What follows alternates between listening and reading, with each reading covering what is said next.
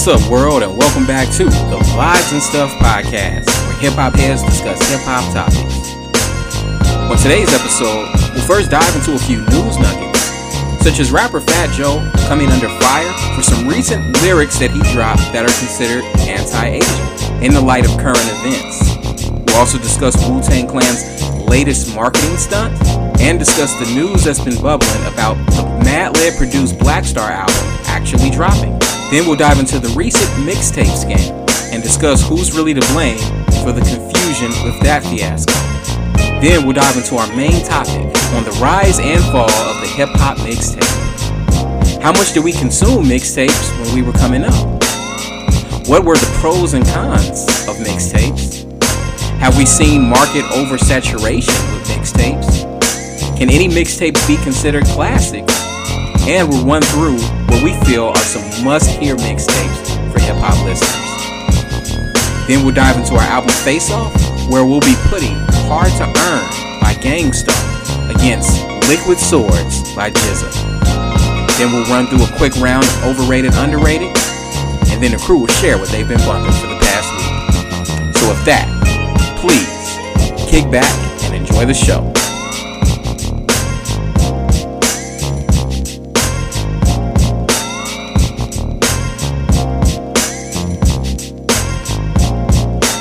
Yo, Ah, I like the pick. I was gonna say, likewise, likewise.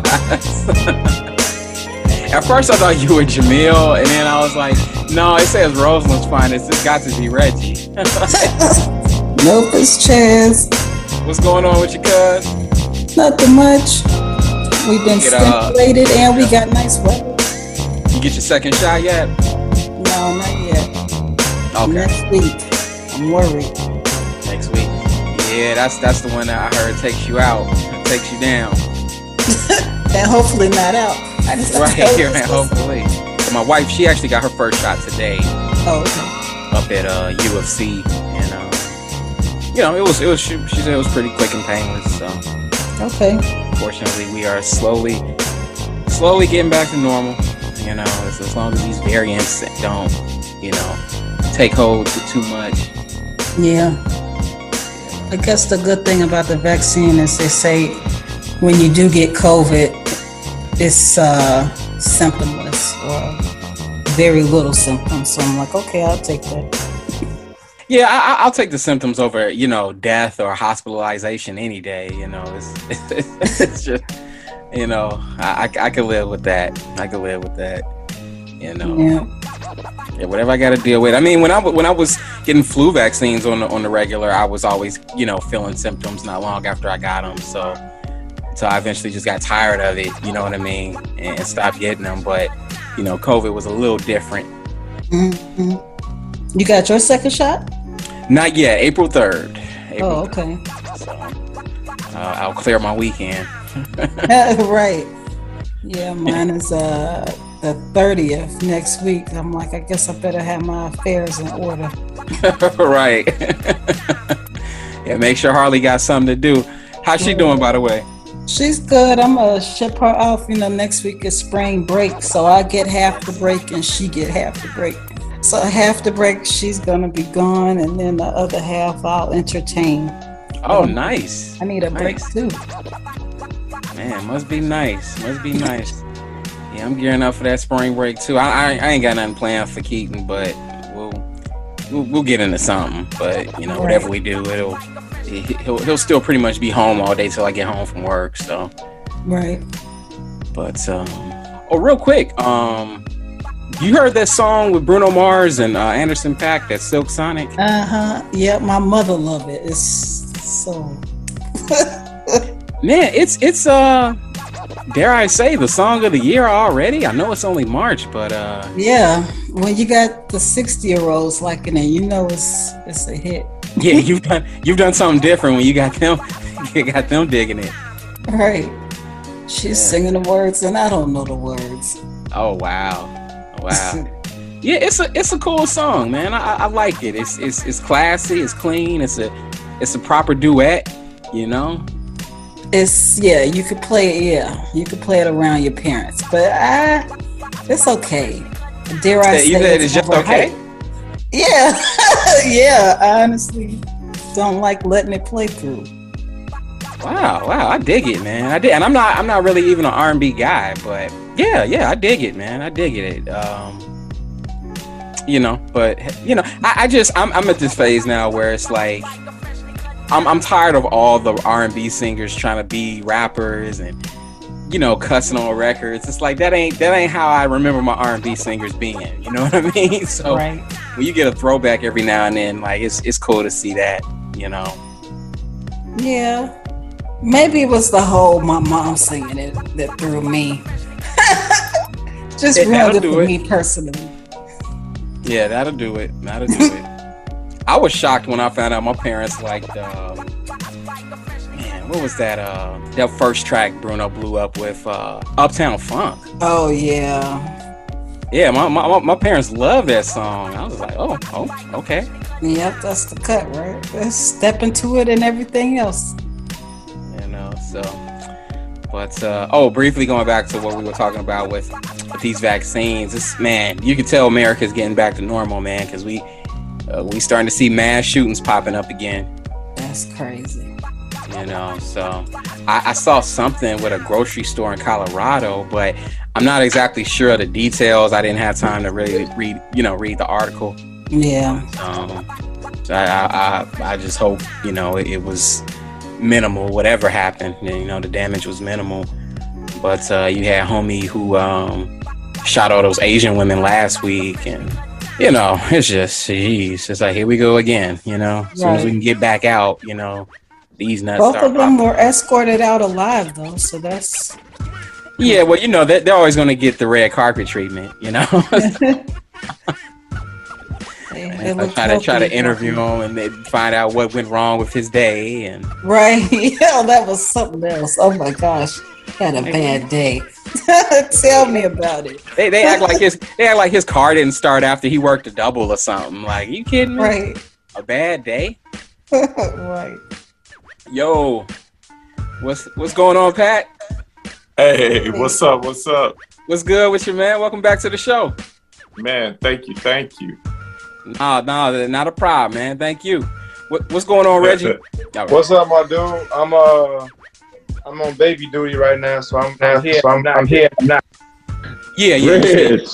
you, said What's you on baby Pat? duty tonight, huh? Yeah, man. Unfortunately, okay. I know how that go. What, what's up, Jamil? Can you hear me? Yeah, I can hear you now. Okay. Peace, What's peace to going the on? gods. What's going on, bro? Man, I'm out here. That's good, man. That's good. What Good to type of you back, blasphemy is this? Wait a minute. Is that, that Cameron? Yep. Harlem stand up. Oh wow. yeah, she she representing right, man. She representing right. Roseland's finest. But That's wild. Oh, just just want to welcome everybody to the show, man, uh, and thank y'all for dropping in. Um, I'm well, first to, just to kick everything off, man. We we were gonna dive into a few news nuggets first, uh, just to hit real quick. I don't know if y'all have seen this this this article or this this this story that kind of dropped, but uh, Wu Tang is back at it again, man. Uh, with with terrible marketing. You know, as much as I love the Wu Tang Clan, they just the, the, the things that they've been doing lately are just they're really reaching to me and i don't know if y'all saw this but what they're doing is they're releasing a 400 pound uh, coffee, ta- coffee table book featuring i guess rare and unseen photographs of the group and from their early stages on and the the price of this coffee table book is it has not been disclosed but they're only producing 36 copies of this coffee table book Did you say 400 pound? 400 pounds yes That ain't no coffee table book. That's like the Ten Commandments slab. Like yeah That's Yeah. that's the coffee table. Right. That is the table. yeah you ain't lying there you ain't lying there but they're only doing they're only printing up 36 copies of this coffee table book let's see it says yeah it, it showcases rare and unseen images of the band Um, it says it provides a unique glimpse into the origins of the biggest hip hop crew of all time. What what do y'all what, what do y'all think of this? Do y'all think this is a cool idea? Do you think it's it's it's trying a little too hard here? Because it to me it just it smacks of what they did with uh, Once Upon a Time in Shaolin with the with the singular copy of that and then auctioning off for, for two million dollars. You all think this is a cool idea, or do you think it's kind of just more more of that? It, it feels pretty similar, um, and it's gonna end up in the hands of the same people. Like, ain't no like the original Wu heads that was that was really you know down with the click like that.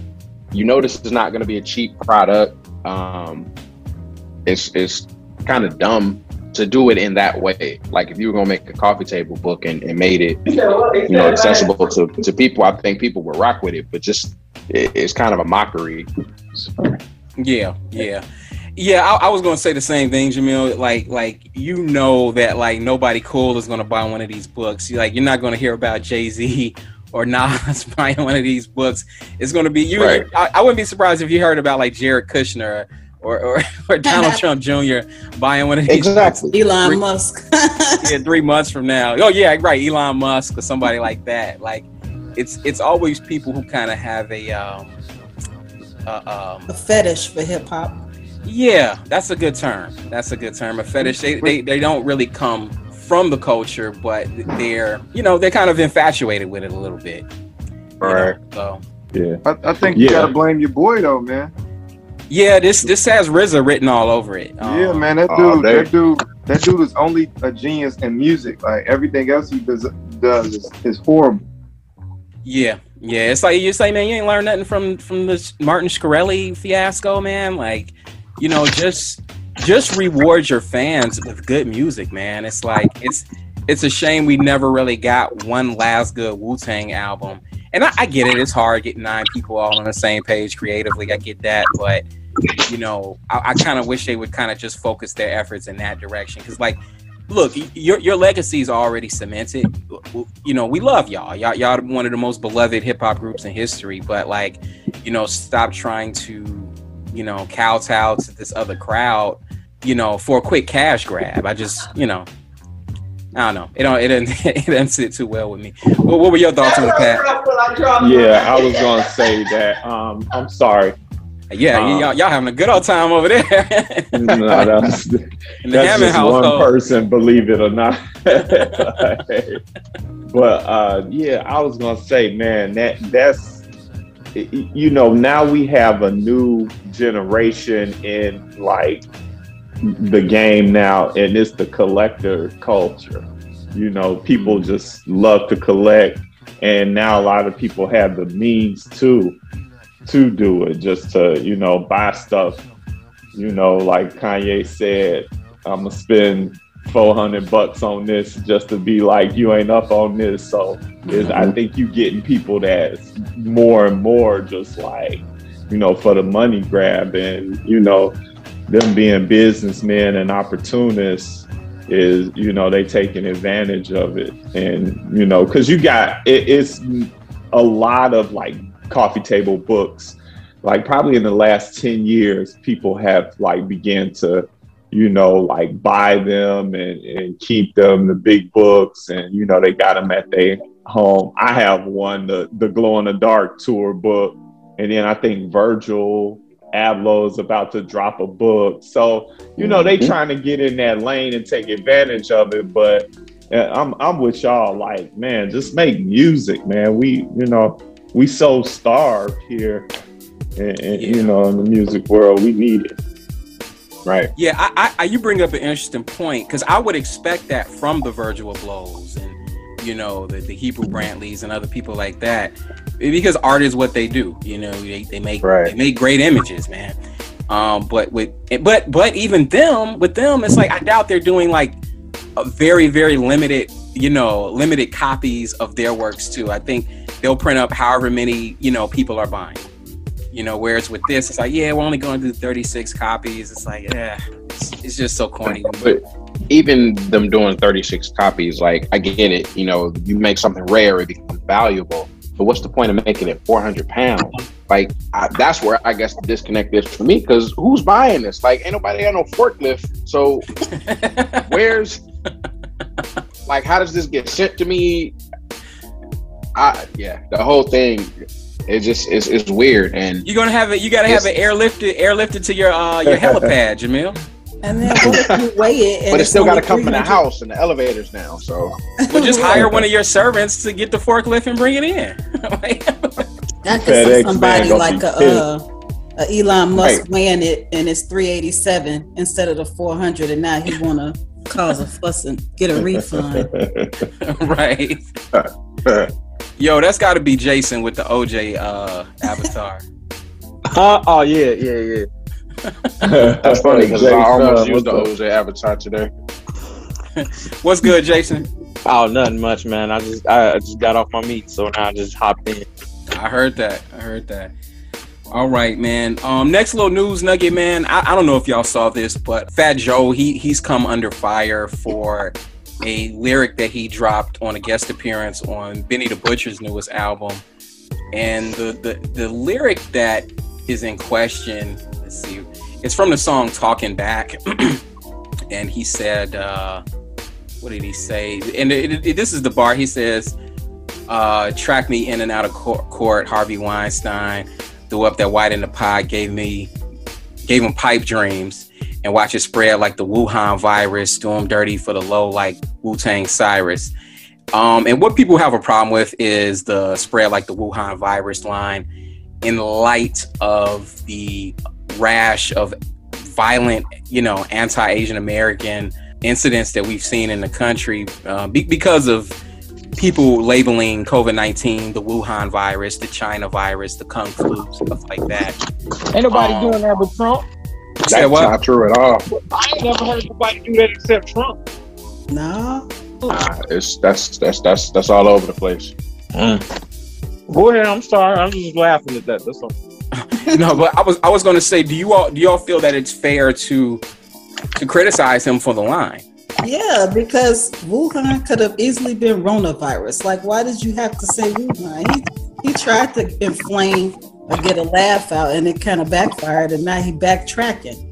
When was the last time you bought a Fat Joe album? Never. That's all I'm. Rest in peace, Big Pun. I'm like, forget it. You know, it's like okay.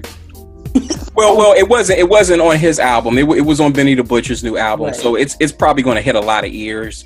Um, I, I, I, I do feel it's fair to to kind of criticize him for it in, in light of current events, but th- I his his response was he, he Fat Joe responded very you know well to it though. He he said he he sent out a, a, a tweet where he said I'll address the Benny verse. I did that verse a year ago uh, when the news was calling it the Wuhan virus before they called it COVID. Uh, I support and love all my Asian brothers and sisters. Never hate. You know, so he he did to his credit, he did try to get ahead of it and, and try to, you know, give some context to, to the bar. If you know, if he if he spit that line a year ago, I, I, I get it. You know, yeah, that's um, true. I don't believe he did that a year ago. Right. It's possible. It's possible. Because I heard I heard that album and I heard the verse and there was I can't remember what it was, but there was something in it that while listening to that verse, it made me specifically say, he must have just did this. I'll have to go back and listen to it again to kind of remember what it was, but I remember having that feeling, and I think it might have been just like the quality of his vocals. I think that might have been it because it just sounded rushed to me, like he did it over Zoom or something. I ain't buying it. he just did that a year ago. plus, plus, didn't Benny? When was his last project? Well, this is from the project that just dropped Friday. I know, but I'm talking about the last Benny album. When oh, the last Benny out? Because album. The last It was Benny less album. than a year ago. Yeah, it was was what? What was that? October. So you wrote that last year, Joe? I don't know, man. Why didn't it make the last project? hey man, I don't I don't know the answers to these things, man. That's what I'm saying. I don't, I'm not. I'm not buying it. Yeah, I, I get it though. You you just putting the pieces together. yeah, yeah. I man, dude, that's I I I see I can I'm kind of like on on the fence with this one because I see like you know what's going on you know with the with well what happened uh, down in Atlanta and then just like all this Asian hate is just totally uncalled for you know, and should never be just something that should be laughed at. And then again, I'm like, man, can't nobody take a punch no more, you know, without just falling out and, and, and dying. Like, man, you know, just think of if we go back, even I'm sure some of the albums, the two albums we're gonna consider tonight, you know, it's something on there that somebody could get super sensitive about. So Absolutely. you know, I'm gonna just I'm gonna just have to file this one under the too soon category. like, you know, you should have gave it a little Right. time. But you Right. know, I think the context of it matters too. Like, there's a very big difference between Wuhan virus and Kung flu. Like, it, it, Wuhan is an actual place, and there is, you know, some evidence to suggest that that's where things began. It's not an attack on a race of people; it's a location. It's like you know West Nile virus. You know what I mean? It's Right. it's, it's a name of it. And I think the way that the term China virus was used and the term Kung flu, it was used specifically to blame a group of people. That's why you say China, not Wuhan, right? You're not talking about a location. You're talking about a huge area that represents a lot of the people, um, and and you know the place that it was said, and um, the people who were saying it were using that language deliberately to get you know a reaction. Maybe not to incite violence, but you know who's to say what the what the ultimate motive was? But it, it certainly was to get a, a negative reaction to the Asian community.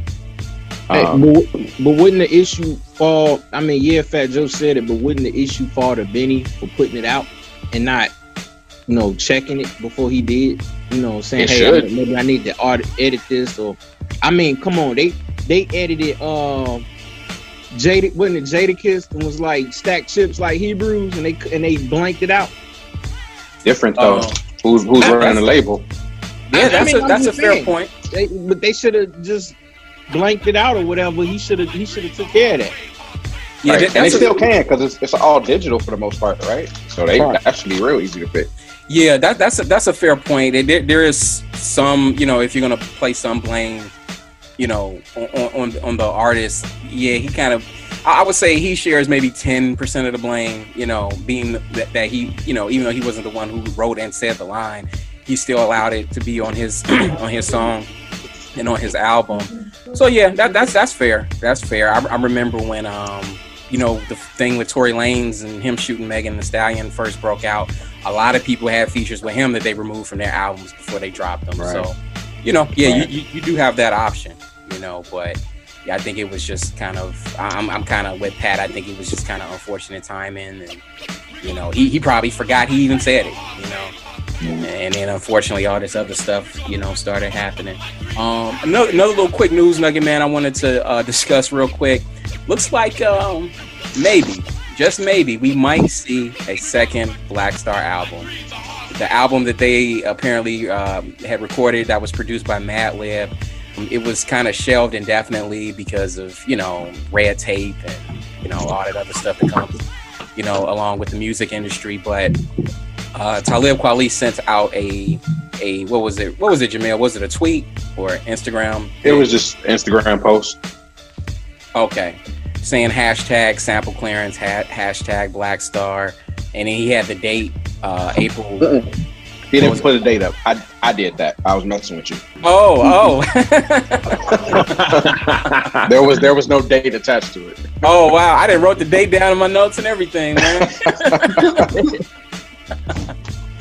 but um, what, what what do y'all what do y'all think about this album? Are, y- are y'all are y'all do y'all want it to see the light of day? Y'all anxious to hear it? Like, you know, what, what are y'all's hopes for it? I, I just don't want to get my my feelings all up and then get disappointed. As most deafs want to do for sure. Yeah, You're talking about disappointed Uh, because it doesn't come out, out. or disappointed because it's because the music is not not up to no, I think it's gonna be tight. I'm just saying not come out at all. Like, and I'm expecting it. Oh, I see. Okay. I mean, I'm just saying. I I I'm, I'm if it was just Talib Kweli, I I'd be like, okay, I don't want to be disappointed in the I, sometimes I have an issue with the beats he picked, and I get tired of hearing him rhyme. But him and Mos Def do go well together. So Mhm. and then you got Madlib on the beat, so I ain't worried about that, and I ain't worried about Mos Def unless he just start wanting to sing every song. But I have confidence in what they gonna do. I just don't want to get disappointed where they say, "All right, here's the album." Nope, nah, we're gonna push it back. We didn't get the clearance on this. Now they remixing songs and stuff. It's not the original project. Yeah, I, I, you know, if it drops, I, I will definitely check it out. You know, the, the first Black Star album is is to me one of the best hip hop albums ever made, and it's going to be hard to follow up. So there's there's also a part of me that kind of doesn't want it to come out because it's it's it's you know it's going to be hard to live up to the last one. You know, and, and we're talking what 22 years, Yeah. 23, no, 23 wow. years. Oh yeah, 98, not 99. You're right. 23 years. you know since since their last you know effort together so you know do they do they still you know got the got the got the chemistry do they still got the touch i don't know i would like to I mean, but so. they've been they've been making they've been making songs together in between periodically. Right. I couldn't, I couldn't see why it was changed because I think the last song they did was the Fix Up, right? no they did um was it the fix up they did together i couldn't tell you i honestly couldn't tell you i thought it the last song they did was that song on uh Mos Def's uh album history that history track but the, you're probably right the fix up was probably a little bit more current than Yeah, that. fix, yeah. No, the Fix Up was after that. Yeah. and I thought the fix up was just okay. You know, it, it wasn't it wasn't terrible, but I it, love that song. You crazy? it was it was okay. It was okay. You gonna you gonna be disappointed then? hey, maybe I will be, man. Maybe I will be. But I thought the fix up was just okay. You know, it was it was it was a nice little you know a nice little one off song. But I mean, and Madlib did that. yeah, he did. He did. I think with this, the the key is to not try to compare it to the first album. Um, just appreciate the project for what it is, and not, you know, tear it down for what it isn't. Like, you know, Like coming, to America, America? too. Right. That's exactly what I had in mind. Some of us kept trying to, you know, say it wasn't this, it wasn't this, it wasn't this, instead of just enjoying the things that it did have. Some some of us like me. 100% like you. hey man, look, look, look. I just wanted it to be funny. Is that too much to ask for? And it was funny. You laughed. I laughed twice. I That's was not, just gonna say that. I laughed twice. you know, I'm not You expecting it to, to be the original. I'm really not. But just be funny, man. Just be funny. And and, and uh, we, we we we we talked about that. We talked about that, that on the Yes, we last did. show.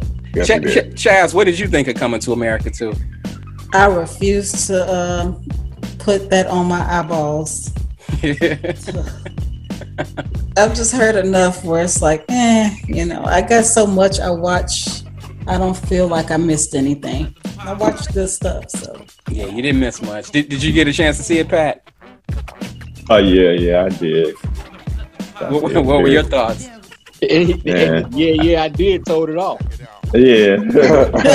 you know, right. I was like, man, you know, I, I, the end though, like, was I enjoyed with seeing all the, the, the cameos from, you know, the, the first movie. The first movie is just so good, man. It's like, you know, you just can't top that. You Right. can't top that. Like that movie, the cultural influence of that movie is just, it's amazing you know. But Yeah. yeah, it was it was bad. But uh, yeah, I am looking forward to the Mos Def and uh, Talib thing. I was listening to uh, Questlove podcast, and he was like, "Yo, I heard the Mos Def." Uh, the Black Star Madlib album. He was like, "It's amazing." I was like, "Oh, like we're never gonna hear it." Questlove is terrible.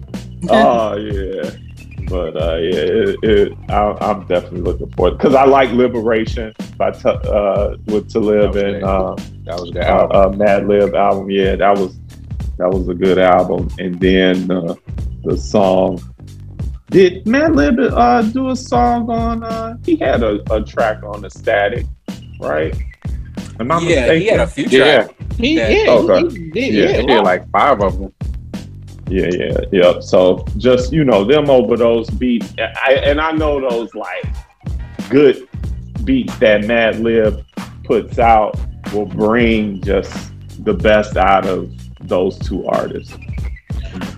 You know what? they're not, but I, I think that that album is not going to drop until this whole COVID situation is resolved.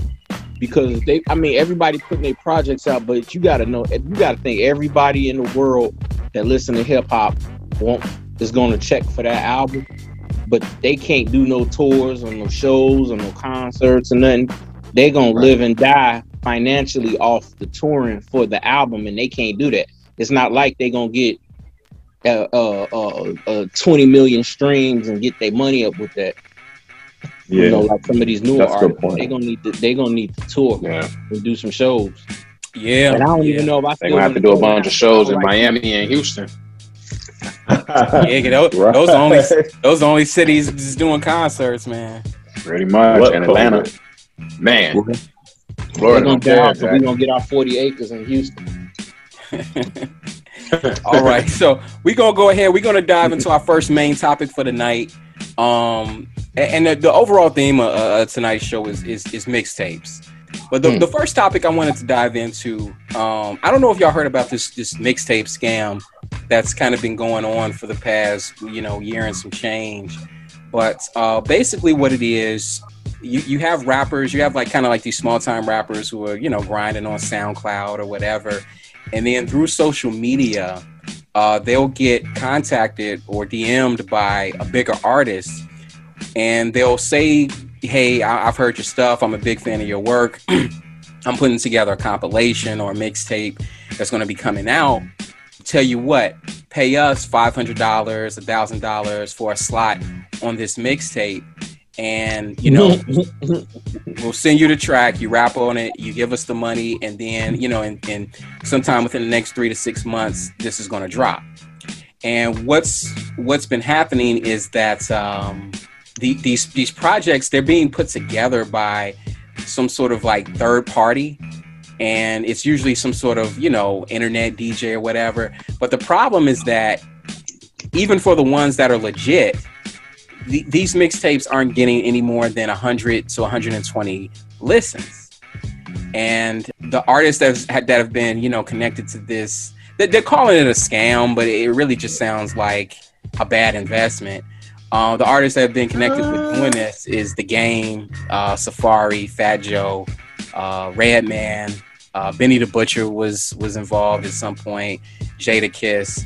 What do y'all think of this? Do you all think that you, you all think that it's the artists who are to blame for this, or is it the the third party DJs who are putting these together, or who don't know how to promote the material? Do you think it's the the younger, hungrier artists for kind of falling for it? What do you who do y'all think is to blame for this?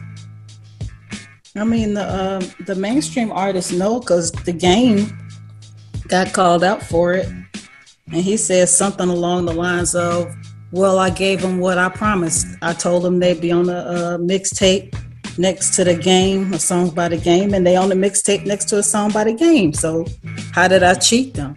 So it's not like." he even showed any empathy. He's acting like this was part of the game, chalk it up to the game. So they know what they're doing. They're making a lot of money. So it's not a bad investment for the artists. I mean, the mainstream artists, it's a bad investment for the up and coming ones. Who's making money? Like, well, the mainstream like artists making. Because if you How, if you're charging like five hundred or thousand dollars per song, and then the mixtape has like forty songs on there, and you only putting it on a DatPiff, you're not, you know, you don't have to publish anything really. Yeah, you're right. making a lot of money. Yeah, okay. that's a good point. That's a good yeah. point. Yeah, yeah, yeah. You know, so there's it's a lot twenty thousand, about approximately, if you got forty songs. Mm-hmm. You know, and most artists are getting charged like a grand, you know, for these features. Yeah, like a grand, yeah. You know, so they're they're basically paying for the notoriety and the cloud of being associated with this bigger name. Because when the mixtapes drop, you know, you do have the artist, the bigger artist picture on the cover, but. Mm-hmm they're not they're not really they're not really getting much traction and a lot of people are saying that it's this is just another I guess you could say symptom of, of COVID. Like a lot of artists aren't they don't have a whole lot of money coming in right now because there are no shows, you know. Right. And you got a lot of artists that are rich. Not I shouldn't say rich, they're famous, but they're not rich. Right. Right. You know, Yeah. so you know, times get hard, man. You you know, you you'll try to find a way to, you know, make a buck some kind of way. But um I don't know, man. I, I think it's unfortunate, but mixtapes have kind of um and I'm gonna get into this a little later. Mixtapes have kind of uh I don't know, man. They, it- to me, they've kind of made people wary because it's it's just so much material coming out, you know, and it, it, and it's hard to to give an ear to every every single thing that drops. You know, it's just it's just impossible to. So, you know, these younger artists, they they're hungry, you know, and they they want they want to make a name for themselves so their careers could pop. So, you know, of course, to them, this seems like a good idea. You know, man, the game reached out to me, or Jadakiss reached out to me. You know, like, let me, you know, let me jump at this. So, And um, pay him some money. Like that's don't don't even sound right. Well, well, they're probably they're probably thinking like, man, I, I I pay him this quick little thousand, and you know, if that translates into twenty thousand units of my digital mixtape getting sold, then it's then it's worth it. right. Right. But like you just being a person of common sense, how does that sound to you? It sounds You like a bad whatever- investment to me. This is what I'm saying. Like Because my, name- my my first question is going to be like, where is this mixtape going to be available? right. Who's putting it You together? some How much does it cost? If it blow up, who getting the publish? That's it. Right. Right. This could have been a bad investment even if it was more successful because let's say this thing blows up and you you you have paid you know a thousand dollars. You paid Right. five hundred dollars. And you get And- nothing. None of it. You get the fame. hmm Well, yeah. but that's what they're paying for. They're paying for the fame, you know. Right. But what? But I, I guess my point is this doesn't feel like a scam to me. Like it's it happens. It is part of the game. Like it's kind of messed. It's, it's not like a bad boy contract or something. Like. It's, it's, it's preying on people's stupidity and and franticness. But how long is that going to continue to be an excuse? Like all this information oh, is it, it was never an excuse. It just is what it is. It's That's true. It's just I would say that uh, you know before it was more difficult to come by information because you actually had to like you know hire an entertainment lawyer and you know people didn't know that. Now you got Google at- your fingertips. Like there's not a lot of information that isn't accessible. There should be no reason that people are getting you know screwed over um, in the industry. And this is uh, on mean, a really small scale, I- to be honest. I guess they kind of might chalk it up to you know if you if you did a song and you wanted a feature from a particular artist, you are gonna have to get your your bread up to pay them that their their feature fee versus this is somebody that I want to I, I want to work with and and I'm dope and you dope and we both mutually agree that we like each other's stuff so they work together and it's a collaborative effort versus just I'm paying for a verse from somebody Right. and they don't never meet they just he record in California I record in New York and then they're just sending the file back and forth so I, I mean if, if they look at it like that some, some of them might look at it as hey I'm uh I mean it's not the same because it's going on a project, not necessarily the same song, but they might feel that they're reaching out to the same audience and paying Right. a cheaper rate than the feature fee. They just dropping a fraction of that to put it on a mixtape. Which I have Right. an issue with it being a mixtape because the mixtape used to be a MC spitting over other people's beats and put the project out versus I'm putting out a project with all new material, all new beats, all new production and calling it a mixtape. Yeah, yeah. That's an album. Right. Yeah, yeah. I, I'm gonna get into that. I'm gonna get into that. In fact, let's let's let's dive into it now. Um, the the the the life and death of the hip hop mixtape. Now, there's de- several different. We all know about you know the definition of a mixtape, you know, and how they started out. Uh, in the beginning days of hip hop, hip hop was largely you know live, so the only way people could really consume it was through mixtapes. Uh, you know that recorded park jams and stuff like that and then eventually you did have DJs like uh, uh, you know Kool Herc, Grandmaster Caz, Brucie B, uh, you know coming out and and putting together actual proper mixtapes. So basically, you, you have three eras of the mixtape. You, you you've got the the era where they were literal actual tapes, and you know the music was put on and blended and dubbed from vinyl. Then eventually, you have the second era of the mixtape where um, it was rappers rapping over other people's beats and you know putting out material to kind of get around the red tape of labels because this was around the time when labels started shelving projects and it was a white label. Yeah. Mm-hmm. You know, and and if you didn't have material in the streets, your fan base will quickly forget about you. So you you had that era where you saw artists like you know Lil Wayne, Fifty Cent, even Papoose and Saigon, you know, kind of you know making their bones with the with, on the mixtape circuit, and then finally you have what we're in now, which is the digital mixtape era, where they often double as albums or or they double as playlists, whatever you want to call it but qu- question to you all, and I'm so glad I got I got you on for this one, Pat. What what was y'all's relationship with mixtapes coming up? Did you all consume them on the regular? What were they were they just as sorry about that? Were they were they just as influential as albums? Um, It could be. man, for for me, like my first like introduction to mixtapes was when I would go visit my my sister's uh, grandparents in New Jersey, and you know, like I would go with her brother. He would take me like to to New York and to the city, and then you know we go to Harlem, and then you see these guys standing, you know, selling mixtape.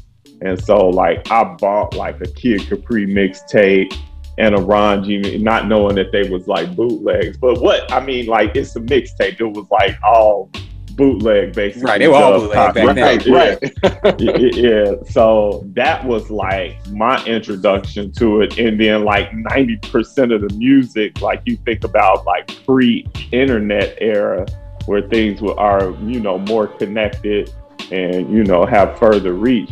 90% of the music of the music on those tapes were like songs that nobody ever heard of, you know, back home. So I got like, you know, my on the block street cred for having these tapes and hey man, dub me a copy of that. So, you know, that for me, that was like like, you know, my introduction to mixtape. So it was good for me. And then fast forward uh or, or a mixtape that I really like it really helped me to grow like as a DJ. Um, just you know, just the the flow of it was Funkmaster Flex first, the volume one mixtape. Just hearing him spin on that was like like I it, to this day I could listen to that and, and study it and find you know just different techniques that he used just you know it just really helped me and I was like that's how I want to sound when I play. So it, you know, like that influence for me personally, I can't speak for other people, but that was like the influence. And then, you know, once DJ Clue started bubbling, you know, everybody was trying to, you know, by then I was DJing, you know, DJing at a club and, you know, you were trying to get those new Clue, you know, songs, those freestyles, you know, good quality white label, you know, uh, bootleg vinyl so you could play at the party that night because you know it was what was people was buzzing about. So Right. that's how it it, it affected me. Yeah. Nice, nice. I like I like hearing I like hearing that history, man. Like you yeah. know, um, you know, every everybody's experience is different, but but I, I'll give up the floor. If anyone else wanted to wanted to share w- w- their relationship with mixtapes, were were Oh, they were I- they I something you, uh, you you sought out? Uh, my thing was like I said, I, I I've always had a love and hate relationship with it because I appreciated it for what it was originally when people was just putting out material and it's just a collection of different stuff that people was just vibing on. And then, like Pat said, when you got like DJ Clue and and Funkmaster Flex when they was putting projects together, but then it started where people were making songs specifically for um for them. Um, Mhm. then it started, you know, all right, now I gotta find it. I remember when when Biggie first came out, I was in New York and I couldn't find it because I didn't know that his stuff was going by Notorious B.I.G. then, and it was a you know I'm looking. I mean, I went through like three boroughs trying to find a Biggie Smalls tape and couldn't, and uh, and I think I got the uh, whose tape was it? It was somebody's. It was a uh, I, I wound up buying some mixtapes with some stuff on it, but I had songs that I had never heard before, and you know, you coming back like I, it was like a, a Wu Tang song was on there. Like, what in the world is this? Or or uh, um, or you know, you get the sound bomb and you know stuff, and I'm like, so you know, it, it just depends on what era. I've, I've like I said, a love and love and hate relationship with it, but I don't like the way they do it now, where you got somebody like Quavo or whoever they just put together a whole project and it's like an album for everybody to get versus something unique. And I just want this one or two particular songs because that's what's popping. Just to spin, you know, or to just to hear Redman spit on an old mm-hmm. dirty, you know, dirt old dirty track, or you would never hear nobody else on a Wu Tang song, and somebody mixed it and you got it, and you could play it and you know get your props from it. But nowadays, it's not even really a mixtape; it's just a it's just the I'm gonna, record some, I'm gonna record some music on Pro Tools and kick it out the next day. Right. Yeah. There was a there was a, a level of quality that you used to get from mixtapes.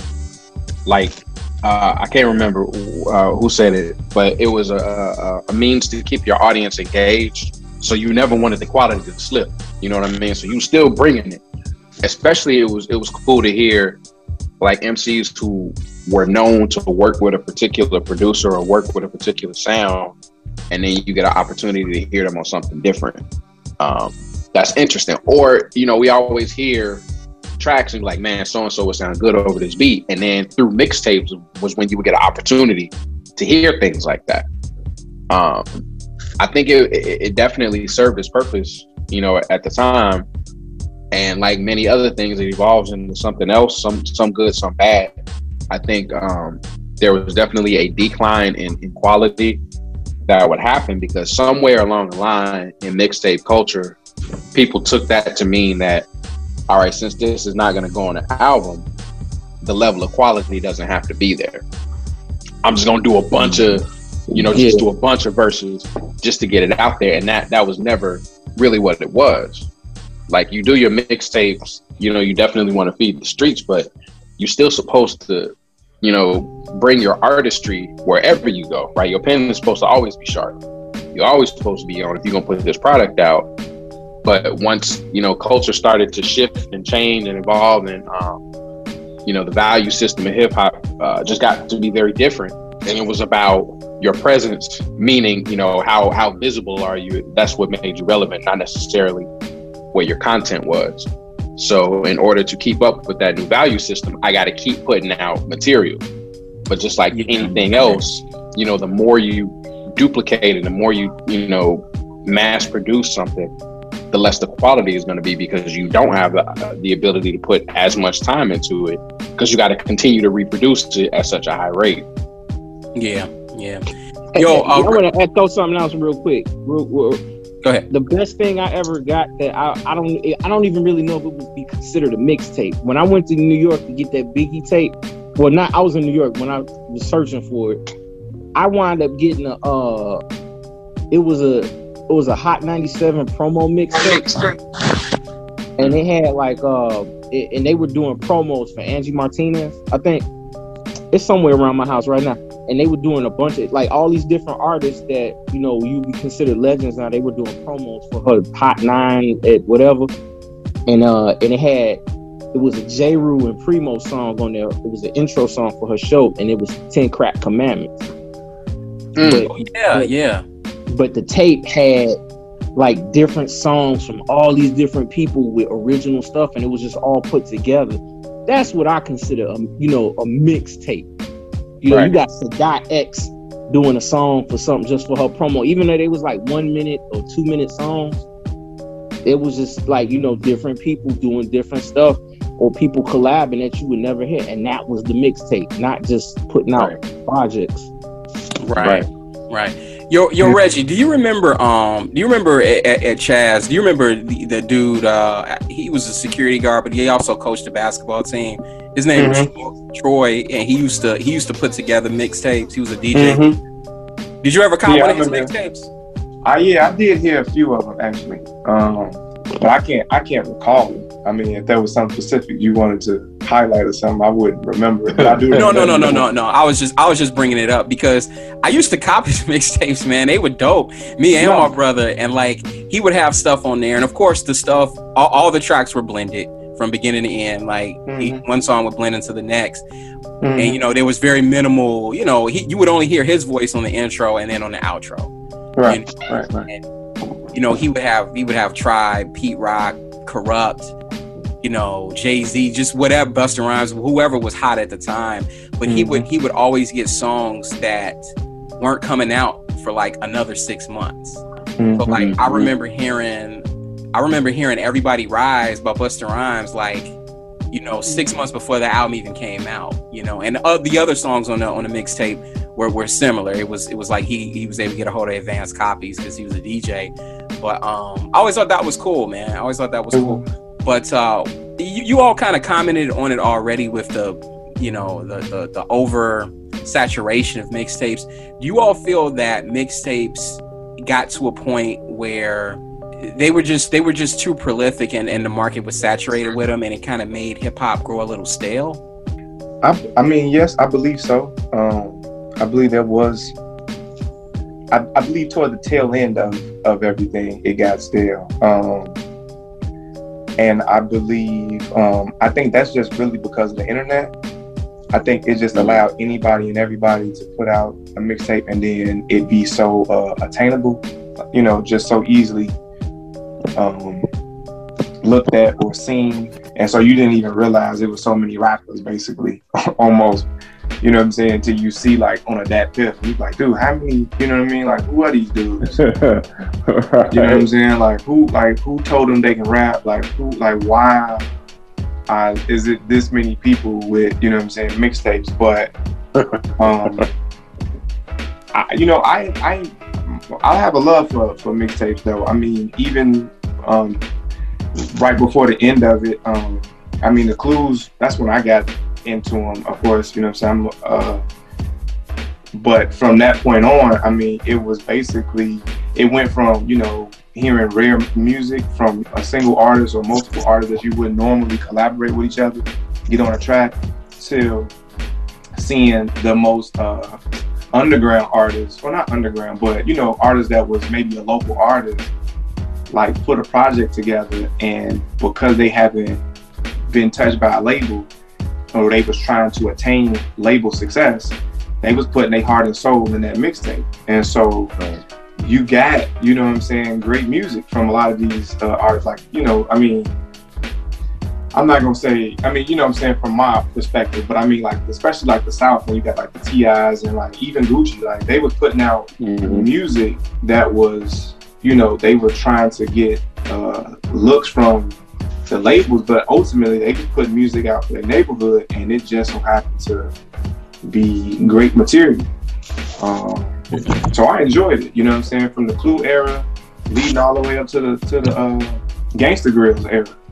Um, but I, but I again, you know what I'm saying? Once the Gangsta Grillz era got on, it was more the kind of known artists, but at the same time, I think that was when it started kind of like getting too much because any and everybody saw the success that you can get from it. And so everybody started trying to put out a project to attain that success. Do you all feel yeah, that it's a hustle more than it was, you know, any any work of art? And if it's if it's just a hustle to you, right? If it's just a job, then it's gonna sound like it. You know what I mean? I'm not doing this, putting this music out. Um, I like the examples you gave of, of Gucci in particular, Reg, because like that's a personal thing, whether you rock with Gucci or not. But what you can't say, even if you don't mess with his music, when you listen to those mixtapes, the quality of the material itself was solid. Mm-hmm. If you don't rock with him, you don't rock with him, right? That's that that's a personal taste thing. But it is it wasn't just a hustle. You know what I mean? It wasn't like Lil Doodoo's thing putting out his mixtape with his homeboys because they trying to you know make some money because like you said you see the success of um, I think the Gangsta Grillz was probably what was the last one to really really blow up like that. And it was right around the time that you know internet was uh, a much uh, a much larger part of our lives and, and, and hip hop in particular which allowed you know access to people and and here we are now. In the streaming era I think part of the problem um, as to why mixtapes don't take a hold as much now for me is once we got Spotify and Apple Music, it's easy like you riding around to pull up those apps and the music play. There, there's technology limitations for me trying to play music off SoundCloud or off YouTube or off that pip DatPiff while I'm driving because I kind of gotta find the mixtape and then scroll through it and the app is wonky and then it'll play and then it'll crash. Yeah. and just the limitations technology wise kind of made me fall off because I used to be on DatPiff all the time and at home sure but when I'm out and about which is most of the time where I'm at I don't have time to try to navigate the app. Yeah, And, you can make they your made own it difficult for you to uh, bring it to iTunes, that kind of killed it for me too. Because at first Mm. the, the, the it was like seamless. Like as soon as you download the album, you can kind of drag it to your iTunes. But right I guess because that was taken away from their sales or looks or views and a money stream, they kind of like did like allowed the, the transfer. It would be corrupted files. So hmm Yeah, yeah. Now, now you, you all talked about uh, uh, quite a few artists who you know utilize you know mixtapes to their advantage. I, I did a little research, and what I found this is this is where I kind of my problem with mixtapes kind of comes up. So, okay, Saigon, he's got 13 mixtapes. Lil Wayne has 29 mixtapes. Papoose has 29 mixtapes. Lil B has 60 mixtapes. Gucci Mane has 74 mixtapes. So for me, it, it, it becomes this this kind of it becomes hard to determine what exactly should I check out because there's no way you're going to have 74 mixtapes and they all be good. So that's for, right. That's a fact. for me, the over the oversaturation of the mixtape to me has kind of it's kind of cheapened the, the overall product of of of you know of rap, you know, and, and of hip hop. And you know, I don't, I don't, I don't have time to listen to these. You know, there, there's back in the '90s, they were they were about roughly between you know 20 and 30 active artists that you really paid attention to or and cared about. But now it's like, you know, I mean, you, you, you got that many artists dropping an album every day, you know, on Bandcamp or, or, or whatever. So it, it does become kind of hard to kind of wade through the crap and find the good stuff. And I, I think that's kind of where, you know, the, the, the mixtape culture kind of falls down because um, it's, it's just too much product. You know, I, it, I don't know if that makes sense to y'all, but that's, that's kind of like my whole problem with it. Like, you know, my, my favorite era, mixtape era was um, honestly, it was it was around the time when cassettes started getting phased out, and you still had actual DJs putting together mixtapes. But I mean, I'm even a, a fan of some of these digital mixtapes where they do the mashups, where they'll they'll take like uh, like for instance like uh, when they did like the the Biggie and Frank Sinatra mashup, or Yep. any of the the uh, the Black album. The gray uh, album. Yep. Yeah, the, the, the Gray album. White the album. Like I, I, I'm a, definitely a fan of that stuff. But outside of that, I, I don't. I, I can't say that I, I, I really hunt down mixtapes. Yeah. Used to. I, I, uh, I, you know, mixtapes it is what I really love about them is the fact that it's a way for the artist to like put something together and not have to jump through the legal hoops of clearing samples and all that stuff.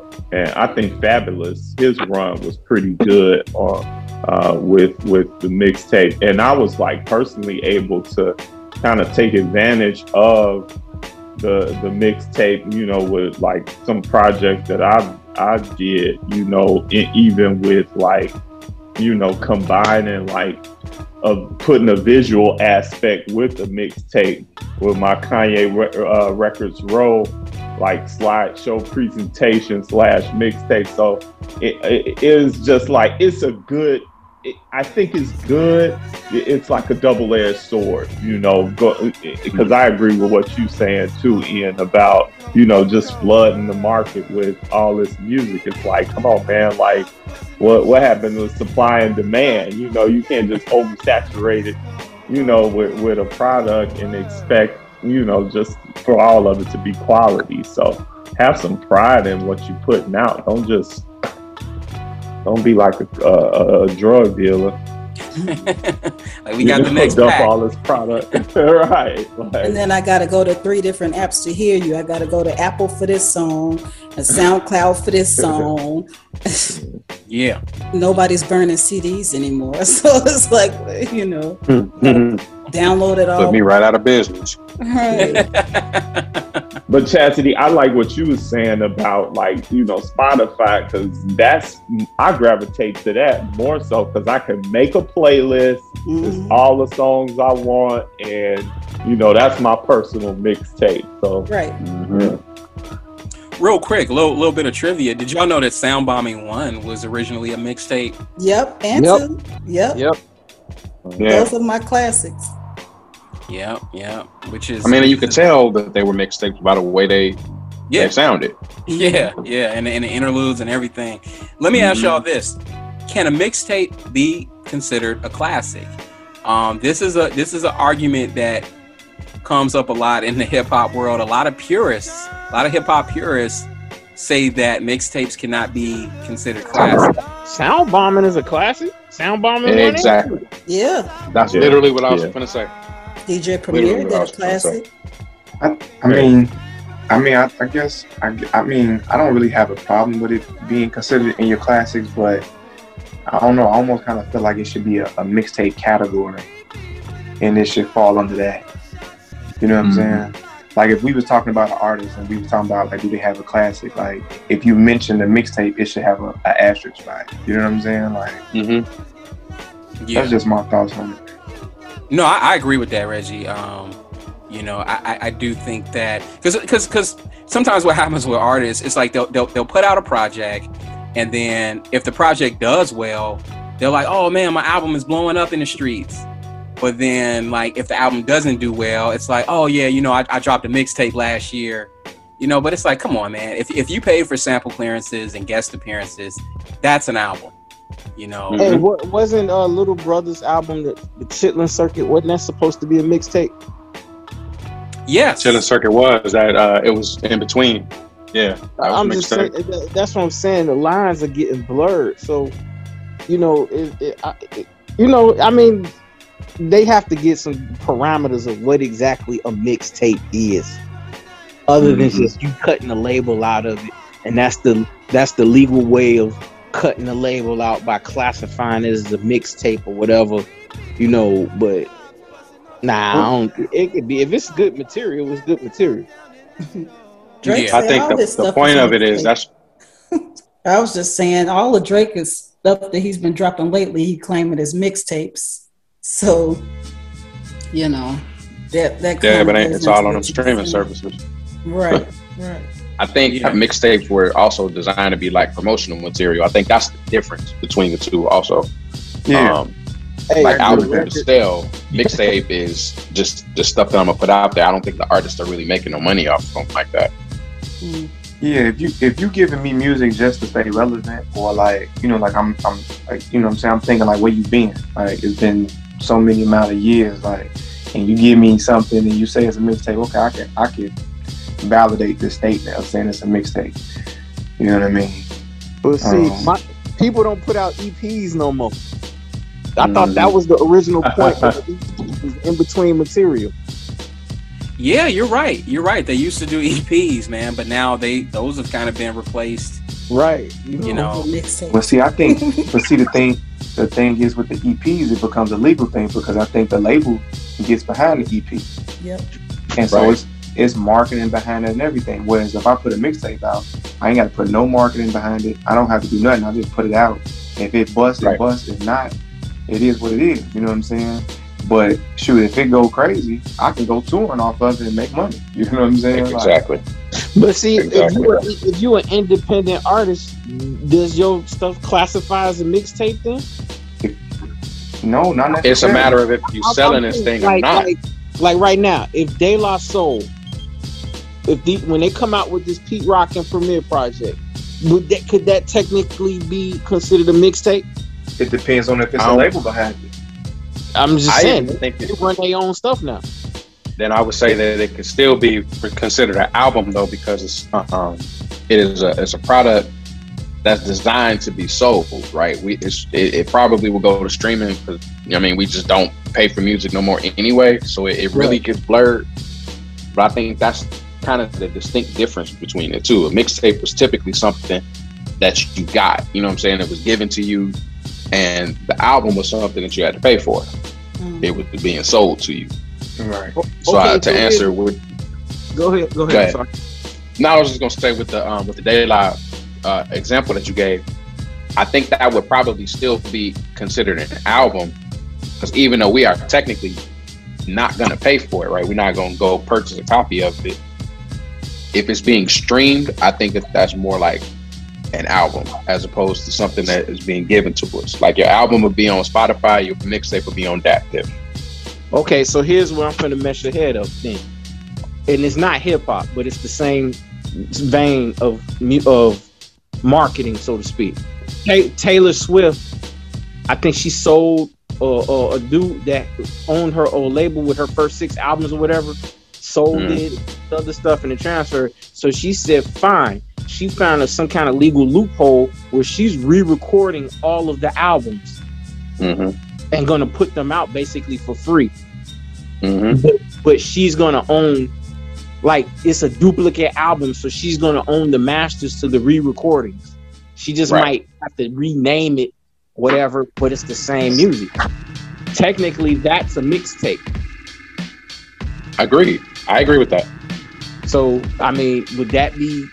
That's that's a class. I guess if you listen to Taylor Swift, they you know them supposed to be classics or whatever albums. So I mean, so that's what I'm saying. I think it can be. It don't even matter about the product. It's just the the quality of what you're putting out.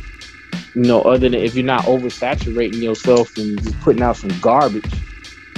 Yeah, I, I- I don't see why mixtapes cannot be considered classics. I mean, you you have you, you have classic battles. You know, you you got uh, you know classic quote unquote classic moments in hip hop. You know, even if only 500 people were there, you know, Right. everybody knows the battle between um, uh, uh, uh, Kool Moe Dee and and um, Love Yeah, Love- Starski was a classic. You know, Right. so Some you, know, songs. you, you can have a classic mixtape. It's it's just you know like like Reggie said, it's like with the asterisk there. It's it's, it's kind of like you got to provide some context there. You know, uh, to to explain why exactly this is a classic. Um, like like I said earlier, sometimes they, they they used to put out white labels. That was you know the Right. alternative for the mixtape. And some songs you can't get, like like "Common" to be in you. That's only on Yeah. white label. You can't find Yeah. that. Buy that. Right. yeah, absolutely. I mean, yeah. So some, yeah. If it's, it's certain songs that come out, you can't find them except on that. Real- Wait, that was on a compilation too, Who's wasn't it? It was a relativity compilation. Yeah, yeah. But, Yeah. Right. I- right. that's- Okay. Go ahead. No, no, no. I, I, I was just going. I was going somewhere else. But go ahead with your I, bought- I bought it. I bought it off a white label, so I I was just like, oh, I didn't know it. But even if they put it on a relativity compilation, No, you're you're you're right. You're right, Pat. It was it was on the relativity compilation, and and because I remember because I remember Drew Down being on that compilation. yeah.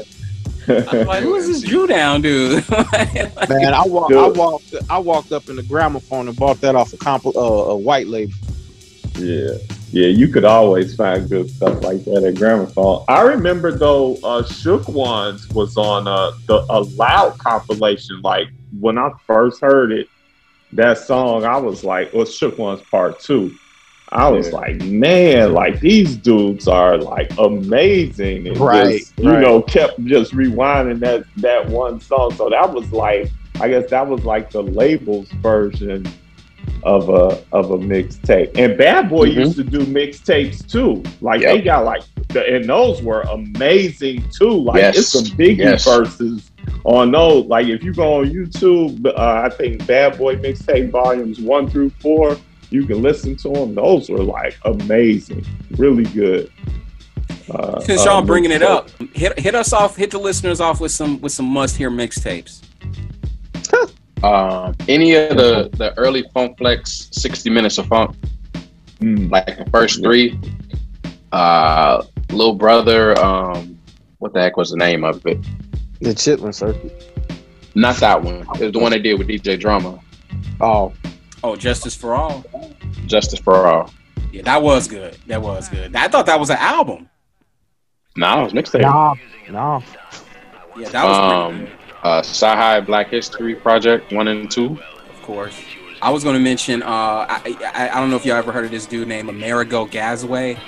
He Mhm. did he did the Marvin Gaye and Mos Def uh, mashup. Great, great music, man. Great music on that. Definitely check that out. I think you'll like that, Chad. The Brown album. The Brown album. You know what? I didn't like the Brown album. You didn't? Nah. Wow. That's What's the you, Brown album? You talking about the one Kev? You talking about the one Kev Brown did? Yeah, Right? Kev Brown Mhm. redid Jay Z Black album. The Z Man. album. That, ain't- that, ain't, that didn't have nothing on the on the Gray album. I'm sorry. Oh, That don't mean it wasn't yeah. Oh my goodness. Have y'all ever heard of uh, Kon and Amir? Yes. Those Yes, are some I've- I've amazing. Yeah, like break, like if you like break beats and, and samples, man, those mixtapes are like Yeah, Really, Kon and the really Pair are dope, man. I, I got put on to them through Bandcamp, and um, Yeah. yeah, yeah, I love them. they got breaks and stuff. I still can't find. Tech, I have check it out. all of those Madlib Beat Konducta albums of, of mixtapes. Yeah, Yeah. right. Yeah. those are really good. Yeah, he, he was putting those What's out. it, Dilla, Dil Cosby, and I mean, no, Dill, Dil Withers. Dill, yeah, it was Dill, Deal Cosby. with it. Deal with us. Yeah, um, I mean, ultimately, uh, Lyricist Lounge is a, is a mixtape. Yeah, especially the first one. Yeah. Um, the first one. Section 80 by Kendrick. Mm-hmm. Absolutely, absolutely. Uh, Royalty by Childish Gambino. yes, that's a good one. Uh, Friday Night Lights, J. Cole. Mm-hmm. Yep. All the Fahrenheit uh, 115s. Lupe. That was a dope. I only heard one of those. Ooh, But let's not let's not get Jason started, man. But uh, very well, man. Very well. That's that was that was a good discussion, man. But um, we're gonna go ahead. We're gonna dive into our album face off for the night, man. As as you know, as I try to do every week, I take two albums from the past that are, you know, stylistically similar, and, and we pit them against each other, and we all weigh in on which one we felt was the doper album and why. And this week, I got two, uh, you know, East Coast classics going against each other. In, in, in one corner, I've got Gang Starr with their fourth album, Hard to Earn, which was released uh, March 8th, 1994, and produced entirely by DJ Premier uh, on uh, EMI Records. And it clocks in at 17 tracks at 59 minutes. And it's going against uh, GZA with his second album, Liquid Swords. Uh, his first album didn't make too much noise, but his second album definitely did. It was released uh, November 7th, 1995, and produced entirely by RZA. Uh, it was released on Geffen MCA, and it clocks in at 13 tracks and 50 minutes. So, I thought it was good to put these albums against each other. You got Prime RZA versus Prime DJ Premier. Um, you got two MCs with somewhat monotone flows. They both kind of steeped their lyrics in, in, in 5% theology. So I give it up to you all, man. Between these two albums, which one did y'all think was the better album and why? Who wants to take it? I go. Go ahead, Jason. uh, hard to earn, and I'm a big Wu fan, but I blacked out on hard to earn. Yeah, you put that on and just go, and just every every song, every track, and GZA. Uh, as much as I love Liquid Sword, it got somewhere around the middle. It gets a little. I don't want to say monotonous, but it, it just it didn't do it was fine just the way the way GZA rhyme. I like GZA, but it just after a while I'm like, okay, I'm good. and then I skip to the next track, and then I'm listening for everybody in the Wu. It, it sounded more like a Wu album than just a GZA album. But on Gang Starr, like there's no words for that. I just black out when I put that album on. Till this day, I still play that album.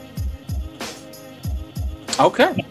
Okay, so Jason's giving it giving a nod to uh to Gang Starr. Okay, so we got one for Gang Starr. Who, who else wants to jump in there and weigh in? I'll Um, go. I was about to Oh, my fault, Go ahead, go ahead. Well, mine is my, mine is relatively easy. Uh, I, we me and Ian kind of talked about this. I, I find it hard to listen to both of them. Uh, so, um, but but I enjoy music from their catalog. Let's say it like that. But to listen to a whole project, it's it's just difficult for me. Not you know what I'm saying. I don't I don't know why I can't explain it. But um, I gave it to uh, Liquid Sword just for the more of uh, the familiarity of it, and uh, that's it. Simple. Okay, so Reggie's giving the edge to, to Liquid Swords. All right, who else wants to wants to jump in there? I'll go. Um, first thing I want to do before I go is I want to give props to Guru for not using ghostwriters. And I know, Right. I know that you know it was it was taboo back in the day. Um, but listening to Hard to Earn, it just made me really realize that he never used the ghostwriter. So I, I want to salute him for that. Because you would never take them rhymes from nobody else and lie and say that they were uh, that you wrote them. You wouldn't want to take credit for that. Oh, you know he dissed them. Oh my god. So clearly, he had can no I can ghostwriter. tell by Jamil's Who face. it, man? Oh I can tell by Jamil's face he was getting ready to slam dunk this disc, man. What? Oh, Um, so I had to go with I had to go with GZA. Now, now the thing about GZA, he's definitely got the same kind of monotone, similar uh, flow to um to Guru. Um, he's a he's a superior rapper though, like period. Now, as far as the projects themselves, um, Hard to Earn is probably one of the best Gang Starr albums, and I, I always enjoy it. I'm, I'm with Jason on that one. I still play that one. Um, what it came down to for me with, with choosing between these two is um, if I took Guru and put him on RZA beats, or you know, put him over the tracks that that, that was on Liquid Swords, or basically just reverse the MCs. Um, you know, how does that change the product? And because I think GZA would be a little more adaptable, um, even though I think Premier's production might have been, I might give it a slight edge over RZA's, just because you could you could play hard to earn whenever. Uh, Liquid Swords, you almost have to be in the mood for it, even sonically. exactly, exactly. But when you're in the mood for it, I just think it was a better project. So I'm gonna go ahead and give that to Liquid Swords. okay, okay, so we got Jamil giving a nod to Liquid Swords. All right. That that that that uh that guru this what it's not sitting right with me, man. That is not sitting. Lemonade is a popular drink and it still is. So what, man? so what? all right, all right, Chaz, uh, Pat, who who wants got to some lines that ain't right. Looking so good on, on your daddy block, all that. Man, get out of here. Oh my god. and you know what I'm It talking about. Say it, but you know what I'm talking about. Did y'all know Yeah, DJ no, I know what you're talking Premier? Premier turned 55 yesterday. Yep. Wow.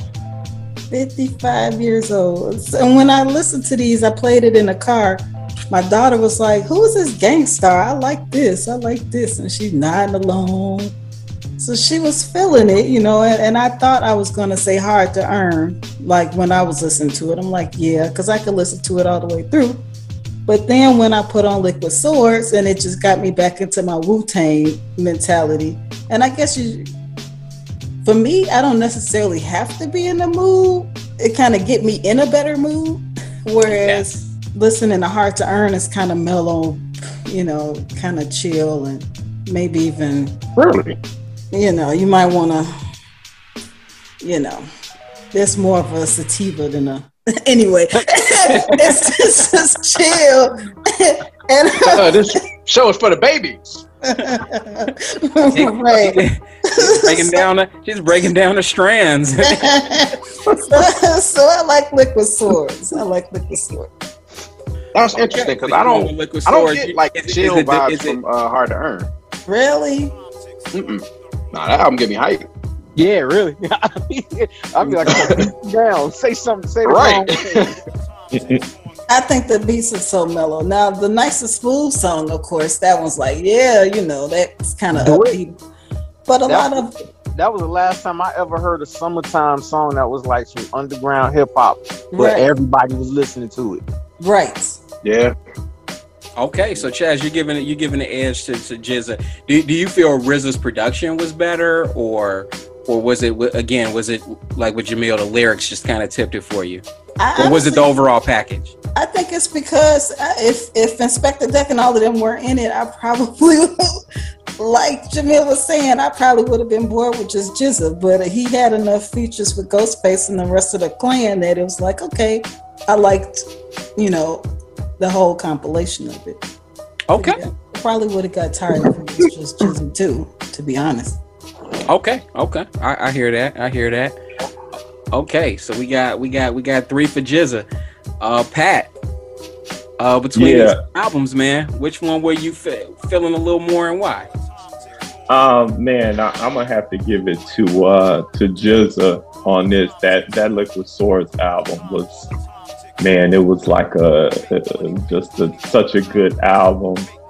Uh, back in, in, in when it re- released, and it was kind of like that was the thing with the Wu, because like once the Wu album first dropped, 36 Chambers, then you were waiting like, oh, you were hearing this buzz about solo projects. And you finally got the Method Man album. Yep. And here's Method Man mostly with these features. Then the the um, only built for Cuban Linx comes out, mm-hmm. and it's like like okay, this is a dope album, but what's going on? You know, how come there's like a, songs where you know Raekwon is like sharing the stage, and then it was like, okay, these dudes are really like a camp. They ride for each other. And then right. you got this GZA album, and it's like, okay, here's GZA on his own album, like just like a, a, leader, like, and then it's like, yeah, y'all can get on, like, and you got these songs with Ghost and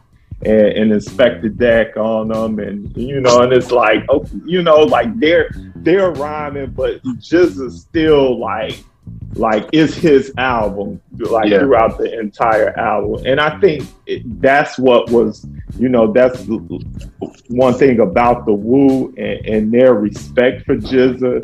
He's just such like the the the the the, the boss you know lyrically when it comes to when it comes to rapping. But it, you know, it was tough. I ain't gonna say it was easy. It was tough because man, this hard to earn album was like really good. Like just you know, when you get into it, like soon as Code of the Streets hit, I was listening to right. Mm-hmm. of the mm-hmm. Streets, and I was like, man, how many like ciphers like were you in when somebody was like, right. put a beat on and it was Code of the Streets and everybody started freestyling on it. And then Brainstorm took me back to when me and uh, my boy Tim, we used to do these breaking battles together. And Brainstorm was my go to for breakers. And they used to love that oh, song wow. just to go.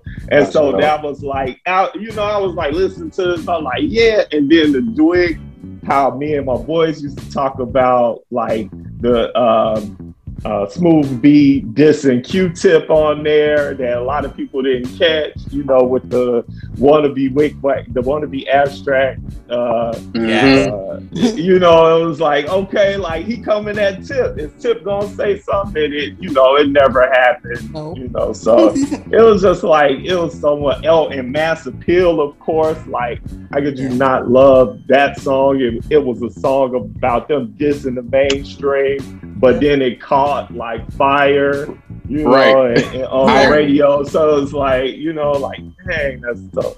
It, it, it, but so it wasn't like an easy, you know, like this one over that one for me with these two albums. Mm-hmm. Okay. You, okay. know how fire your album had to be to have, give Malachi the Nutcracker his own verse song? right, right. That dude was, and for me, used to bless them, and that song, them, them dudes was absolute garbage. You know what's funny about that though? When you compare their lyrical ability back then to the cats now, it's like, oh, Oh, these dudes right, killing right. it. Yeah, right, yeah. Right. Yeah. Yeah, yeah. But I just, I, just remember, I just remember every time I heard Malachi the Nutcracker come, I wanted to pull my hair out. Every time. You, we could have done with that. We could have done without him. But um, man, very, very, very good, very good points, man. Everybody on, on these albums. For myself, you know, I, I, I I'm, I'm going. I'm usually I'm the contrarian with these things, but not tonight. I'm going with the GZA Liquid Swords. I, I, for, for, for a few reasons, and I'm to give, I'm to give uh, Hard to Earn his flowers too, but honestly, I, I felt like RZA kind of outdid Primo a little bit on the production tip. Those, those beats on Liquid Swords were just otherworldly. It's like he Yeah. was, you could tell he was experimenting with some things and getting his feet under mm-hmm. him production wise, and, and it worked. And, and it created an album that was way more moody, and it, it gave a very murky, fatalistic tone to the to the album and to the you know the urban landscapes that he was describing and GZA was describing, and he was just, you know, going back to the lyrics, man. He's just he's just lyrically a more proficient MC. His style is very picturesque on this album, very dense. Whereas with Guru, like, you know, Guru, he's he's a, he's a laid back dude. You know what I mean? He's he's Mhm. he's not whack, but there there are times where you feel that he doesn't quite rise to the occasion of some of the beats that Premier supplied him with. Uh, and one example I could think of is Speak Your Clout, where it's like Mm. Jeru the Damaja comes in and steals the show. And it's like, yo, I want to hear more of that guy.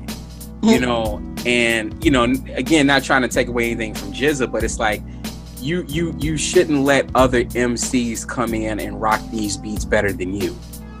And you know, Right. there is classic material. I mean, I mean, come on, man, Hearts Earn it is a classic. You know, there, there there's a lot of songs on there. Code of the Streets is one of my favorite, you know, Gang Starr songs. Uh, the way Speak Your Clout. I really love The Planet. Planet was dope. What else? I think mostly The Voice I'm a fan of. But with the again with the GZA man, it's just so many good songs. I can't even I can't even really pick a favorite. And you know, he he really does a good job at world building with this album. And you know, who could forget the track where you know RZA was trying to find out the whereabouts of a Mr. Don Rodriguez, you know? He's down at the station right now. right. You gotta love that. Yeah. You know, you Great gotta storytelling. Yeah. Yeah. and the and the the the the uh the, the subject matter i felt he he dug a little deeper you know with a track like labels you know mcs weren't doing that back then you know? Right. now yeah you get conceptual tracks from from mcs here and there where they you know they they they, they they'll, they'll go with a particular theme and just flip a whole song with that theme. But labels was just dope man. The way he just laid everything out and, and incorporated all these music labels into the rhymes. And then um, the other song, um, uh, uh, well, two songs rather, uh, Swordsman and Bible, where they were kind of talking about their, um, you know, their, I guess, their own spiritual journeys and their dissatisfaction with what they were learning in the church and, you know, how that led to them stumbling upon, you know, their, their own version of truth or whatever. Um, those were some deep cuts, man. Like you weren't, you know, outside of you know Rakim and you know Poor Righteous Teachers and Brand Nubian, you weren't really getting, you weren't hearing a whole lot of songs like that, you know, back then. That was They got me studying five percent nation at the time. I was I knew the mathematics and I was good. They had to have an intervention on me because I was I was say five percent for a minute. Hey, hey, hey, Chaz, did you did you have a five percent Oh, name? man. no, I don't think so. No, I You don't, never, you never, you never picked out your name. no, didn't do that. Sister Divine Earth or something. right.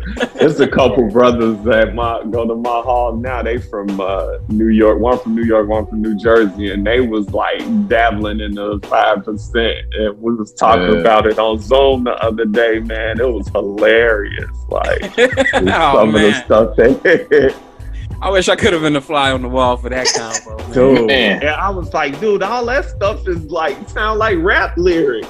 like, yeah. Right, right. It really Yeah. was. Yeah. Yeah, man. But it, That it, wa- it their was it was biggest, uh, interesting. recruiter. yeah, yeah. Yeah. yeah. it was yeah, it was Yeah, interesting yeah. to delve into that, man. Like, um, you know, because I was I, when when I heard this album, all that was kind of like brand new to me, you know. Mhm. But um, and, and another point in its favor, it had features from all nine Wu Tang members, which really gave the album that kind of classic Wu Tang, you know, gr- group album feeling. You know, it, it was just it, it's just great, man. It- Liquid Swords is probably one of my top ten favorite albums of of all time of uh, hip hop albums. You know, so you know, Hard to Earn is is good though. It's it's a good album. It's essential listening. It it could come off a little dated at times, but you know, it's it's it's some good stuff. It's definitely some good stuff. So um, okay, very well then. So so we got we we we, what we had. It was five to one. Yeah, five to one. GZA. So we're gonna dive real quick into a little lightning round of overrated, underrated. Real quick. All right. Uh, overrated, underrated. Waffles. Underrated. Waffles are amazing. Underrated. yeah, underrated. I got, And I I'm I got- gonna guess chicken nowadays. I'm gonna say underrated too. It holds the syrup better. Yeah, yeah. yeah, it comes with pockets for the syrup. It's like that's how can how can it not be underrated? All right. Uh, overrated or underrated? Bucket drummer. Overrated. Being Way done too much. if they could come up with another beat pattern, drum pattern, it would be dope. Like, if, I'm like, dude, okay, the dig, dig, dig, dig, dig, dig, dig, dig, dig, dig, dig. You're like, dude, that's great. Now, like, let me hear something else. But when they dancing and they doing it, that's pretty dope. Yeah, yeah. I don't see is. those bucket drummers. I don't see the dancers. Oh, they on you gotta go downtown. right. Oh wow. Um, all right, real quick. Fat Albert, overrated or underrated? Underrated. Underrated. Yeah. Underrated. Speaking of bucket drummers, like they whole band was like Right, right. trash. There was Somebody there was was playing a I would say Fat Albert is is properly rated. I I've I've watched a few episodes. I've gone back and watched a few episodes on YouTube, and they were really tackling some like pretty Mhm. heavy topics for kids, man. Mm-hmm. Um, which which you know w- it was good. You know, trying to prepare kids for that. There's this one episode though where they took them to jail, and Yep. like. Uh, and, a, and a few of the inmates like telling them what they were going to do to them if they ended up in there, and I was like, really, they're really going in there. Scared straight. There was That's another, straight, yeah. there was was another saying- episode where they were watching porn and Hmm. and, and they was like, uh, Mushmouth was like, Abba, Abba don't know how Abba feel about this, and I'm like, man, they are And really. Bill Cosby's a genius, man. Pat, I Yeah. hate those, man. yeah. I'm like, I used to love Fat Albert, dude. Heck yeah. Kids will never know. Box 32, Right. baby. That's true. And shoot, not only fat apples, but picture pages. Hey, Oh, wow. Picture Absolutely. pages, picture pages. Lots of fun with picture pages. All right, next next up, sriracha sauce. That's overrated. Overrated. Yeah, Overrated. Oh, it is. Yeah, I got underrated. Super overrated. Like, You say underrated, had Sriracha sauce salsa. Oh my god. Oh, yeah. That that right there, that whole little tirade, that's why it's overrated. Everybody, it's hot sauce. Like it's hot sauce with a chicken on it. It's You know, an underrated hot sauce is Tapatio. That is so good. Oh, I put that on my the- eggs. The man with the sombrero, it don't have no vinegar in it. Like, I it's, haven't tried that one. man, try that. You, Yeah, you, you can find it. it in like those authentic Mexican restaurants. Uh, Mhm. yeah, it is. It is. Better than Cholula? It's about the. It's about the same. Honestly. Okay. Yeah, yeah, yeah. I won't say better, but yeah, check check it out. Okay. Next They definitely got a similar chance. recipe. All right, next up, cantaloupe. Overrated or underrated? Disgusting. Oh, underrated, man. Cantaloupe, anything from the earth, man. You just if you don't like it, you gotta honor it because it got so much, so many good properties. Just- Anything this is, from uh, the earth? Yeah, that's edible. Oh snap! he got the he got the whole Got the background. picture up. Variety pack of Tapatio. That is hilarious. that's how it looked. Sometimes uh, though, cantaloupe can be a little funky. It can, you know what? You got to treat it right, man. You can't leave it out in the sun, you know. But it, it makes for a great base in like a fruit salad. You know, you leave it out. That's why I would for say it's it's a little bit overrated because it should just be the base in the fruit salad, like not the whole fruit salad with two strawberries in it. Yeah, them strawberries, they they going first, you know. All right, uh, last last two leather jackets. Underrated. Underrated. So Yeah. just just just not any particular brand, right? Just leather jacket, Yeah, just leather jackets. underrated. Underrated. Yeah, Yeah, I gotta go underrated. I mean, you could have on the sloppiest outfit and throw a leather jacket on, and you automatically fresh half the time. Yeah. If you, you gotta and you gotta rock it right. You gotta you gotta find a Yeah. leather jacket that that That complements your body too. Right, right. Right. I be seeing cats. I've seen cats with like who will wear like you know three quarter length leather jackets, and it's like, yo man, with sneakers, and it's like, yo man, like Just think that. Not the Burlington Coat Factory leather jacket. it's like just just get get the joint that dri- that stops at the waist. Like that's Or the uh, the old Right. school leather jackets with the shoulder pads and right. so oh The snap. Tommy Strong joints.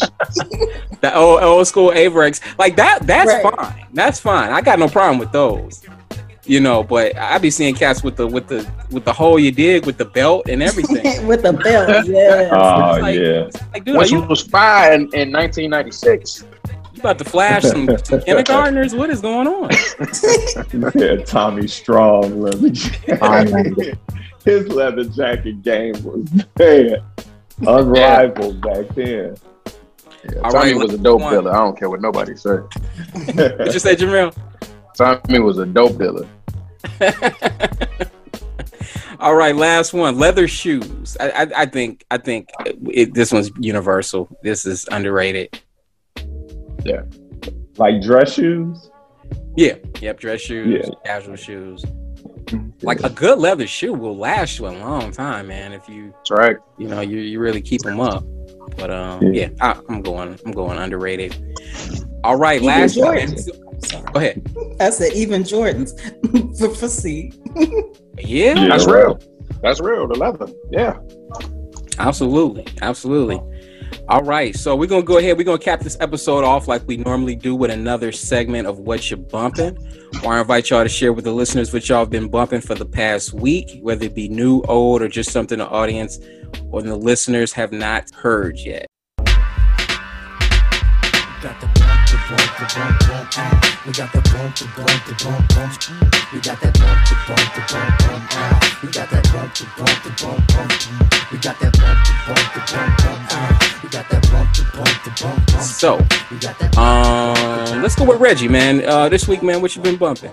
Not really a whole lot. Um, I was listening to uh, Jim Jones and Harry Fraud, Fraud Department. It's actually really good. Um, uh, R&B artist uh, named Giveon and um, Benny the Butcher, the plug I met too. What do you think of that album? I, I, I got thoughts. Um, I like Harry Fraud as a producer. Um, so I think the album is, is, is dope. Um, I don't think it's better than the first one, but That's what I um, was. I, still think it's it's uh, quality material.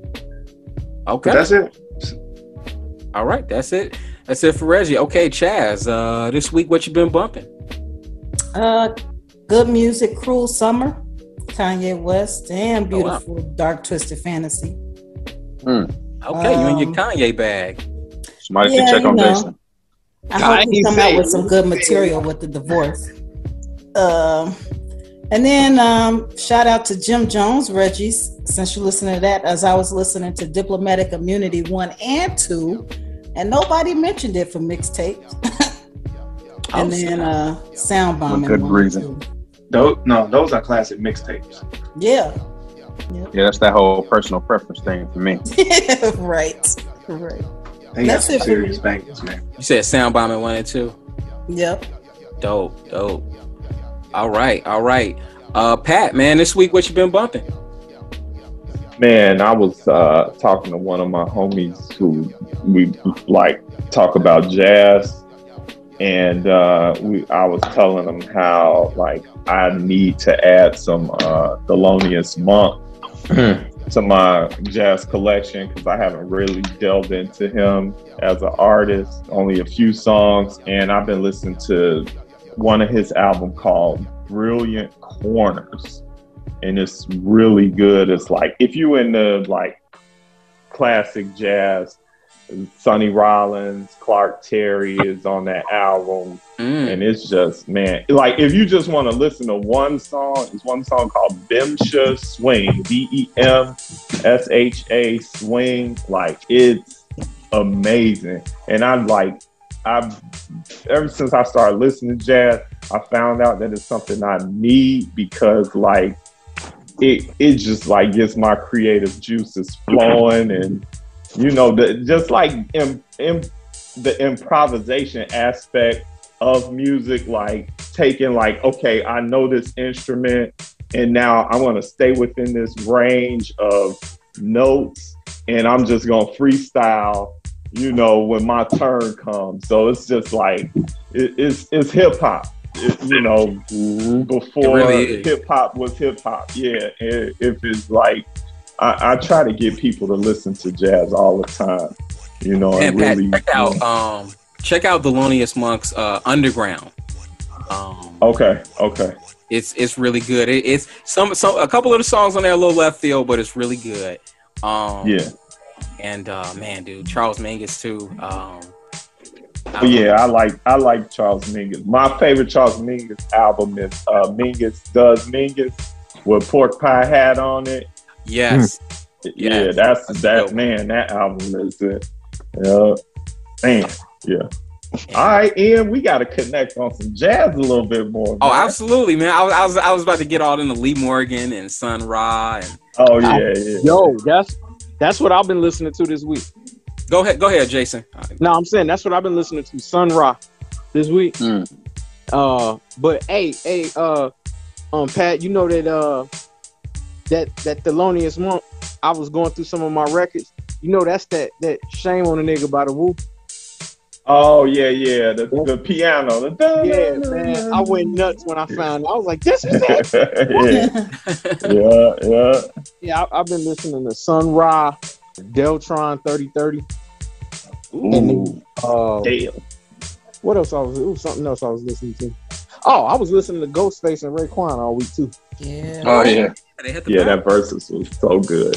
Yeah, I've only watched half of it. I, I went back and, and, and watched the uh, the recorded version on YouTube. I've only gotten through half of it, but you know, so so far they they delivered. You know, they delivered. I heard uh, Redman and Method Man are coming up next. Okay, cool, cool. Uh, Jamil, man, this week what you been bumping? I was also bumping that uh Benny the Butcher plugs I met too.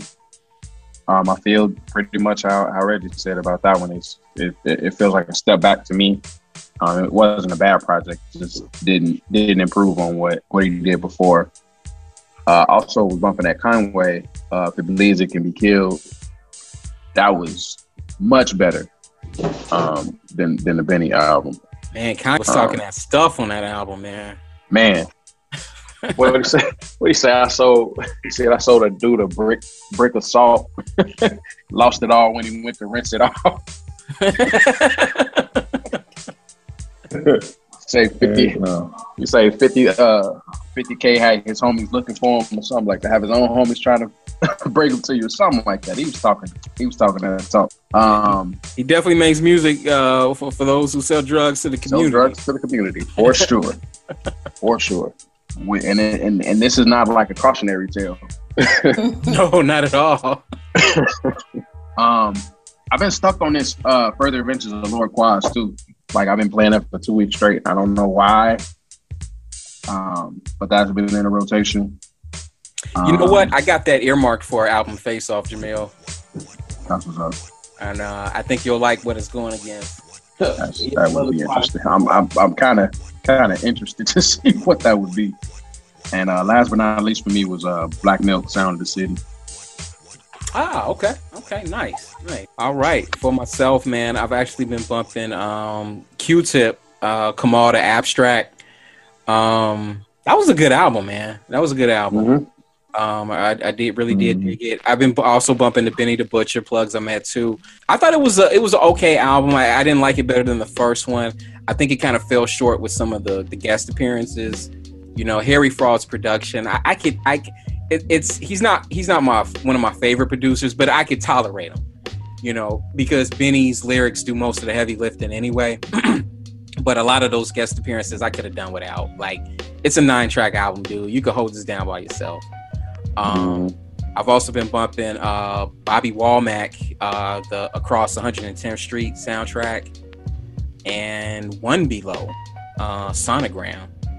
Really dope album. Really dope album. When we did our, our last episode, I said, man, let me go back and throw this on. And uh, it's, it still delivers. And um, also been bumping uh, Slum Village Volume 2. Fantastic Volume 2. I just, I got to revisit that every so often. And that does it for me. That does it for me. no love for Trinity, man. I'll leave that one alone, man. but Jamil, man, did you have any album uh, anniversaries for us? Yes, I do. And I should have had it pulled up, but I'm irresponsible. Eating them Twizzlers. 10 years. 10 year anniversaries this week. Uh, Pharoahe Monch, We Are Renegades. I remember that album. Yeah. It wasn't for everybody for sure, but it, I think it was a decent project. Um, had a dope Black Thought version of it. Celebrating 15 years is uh, Murray's Revenge, Mercer Ninth Wonder. Wow. Celebrating 20 years is Thugs Are Us by Trick Daddy. oh, wow.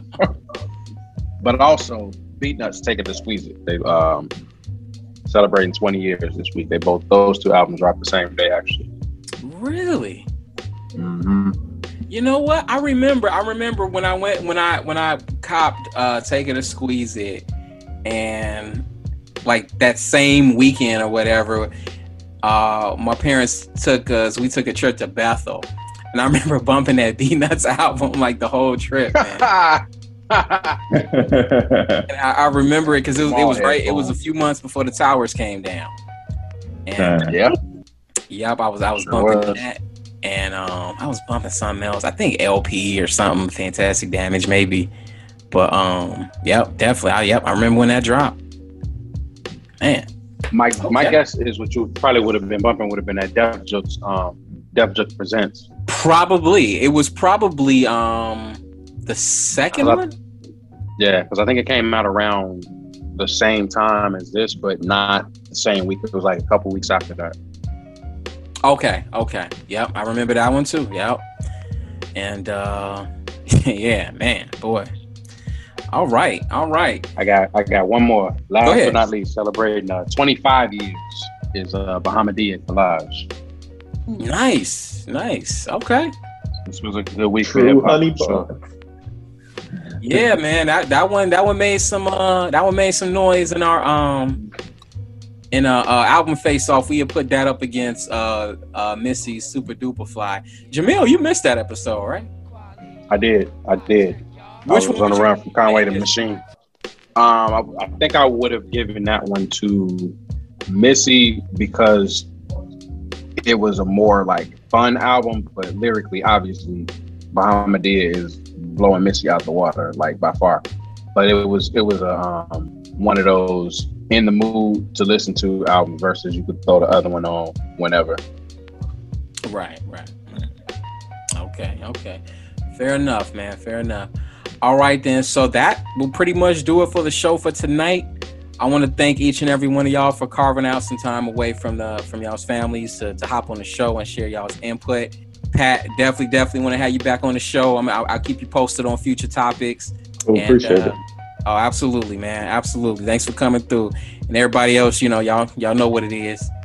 And uh we we going we gonna keep this We're gonna keep this train rolling, man. We're gonna keep this train rolling. So Yes, yes. Uh, we intend to be back next week with some more dope topics and discussions. And with that, I bid y'all adieu. And uh, I'm gonna say peace. Peace. Enjoyed everybody. Um, all Have good man. night. It's that bottle, Jamil. It's audio. Nothing gets past, nothing gets past jazz. Man, I mean, just barely seen the top. Look, uh, See you later. 1738. Look, I have to pull that out the storage. Man, hit me with the uh, inspector. All right. All right. Yeah, I got it. This is my sleep agent. Oh, Little- that's what little I shot need. before I go to bed. Trying to be a lightweight with some wine. All right, y'all. Take it easy. All right, y'all. Peace. Later, Peace. Peace. Peace.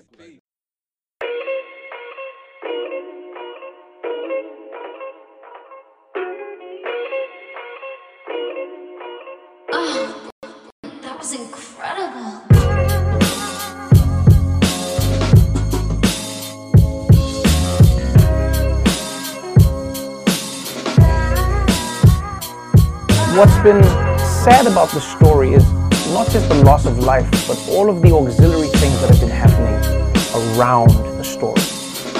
Like one of the first things that's been the most frustrating for me is seeing the shooter say, "Oh, it wasn't racism; it was sex addiction." You killed six Asian people. Specifically, you went there. If there's anyone who's racist, it's a motherfucker who kills six Asian women. Your murders speak louder than your words. And you know, in a way, what makes it even more painful is that we saw it coming. We see these things happening. People have been warning. People in the Asian community have been tweeting. They've saying, please help us.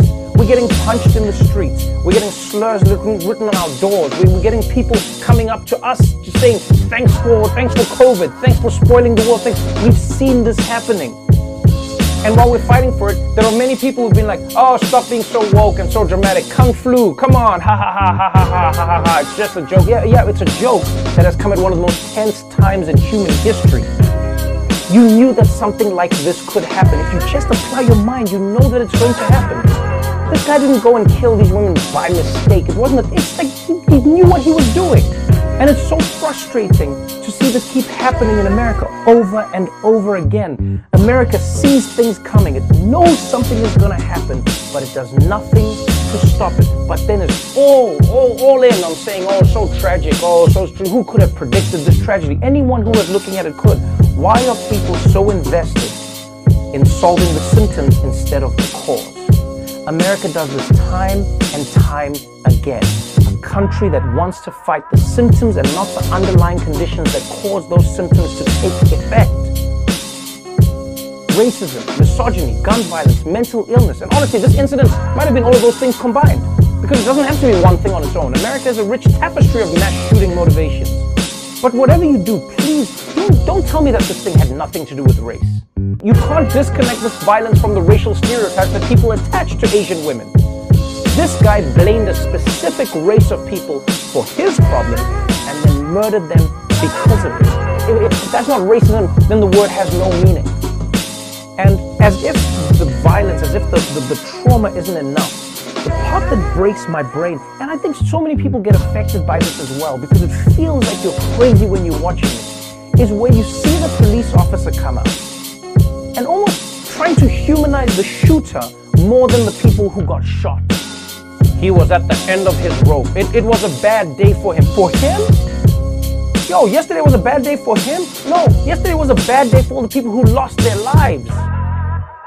It's a bad day for. It's, it's, it's always interesting who police try and find the humanity in. Like I can guarantee you, if a black person or brown person went on a mass killing spree in a white neighborhood, not a would a police officer go on TV and say, well, he was kind of at the end of his rope and, and this is what he did. They barely have patience for black protesters who are not killing anybody.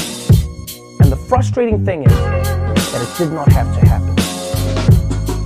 We can all do something to try and fight against this. We can't stop every evil person. Please, I'm not saying that. You know, someone's gonna be like, oh, there's always gonna be evil. Yeah, but you know what we can try and do is create an environment where we're not letting specific people be targeted because of the color of their skin.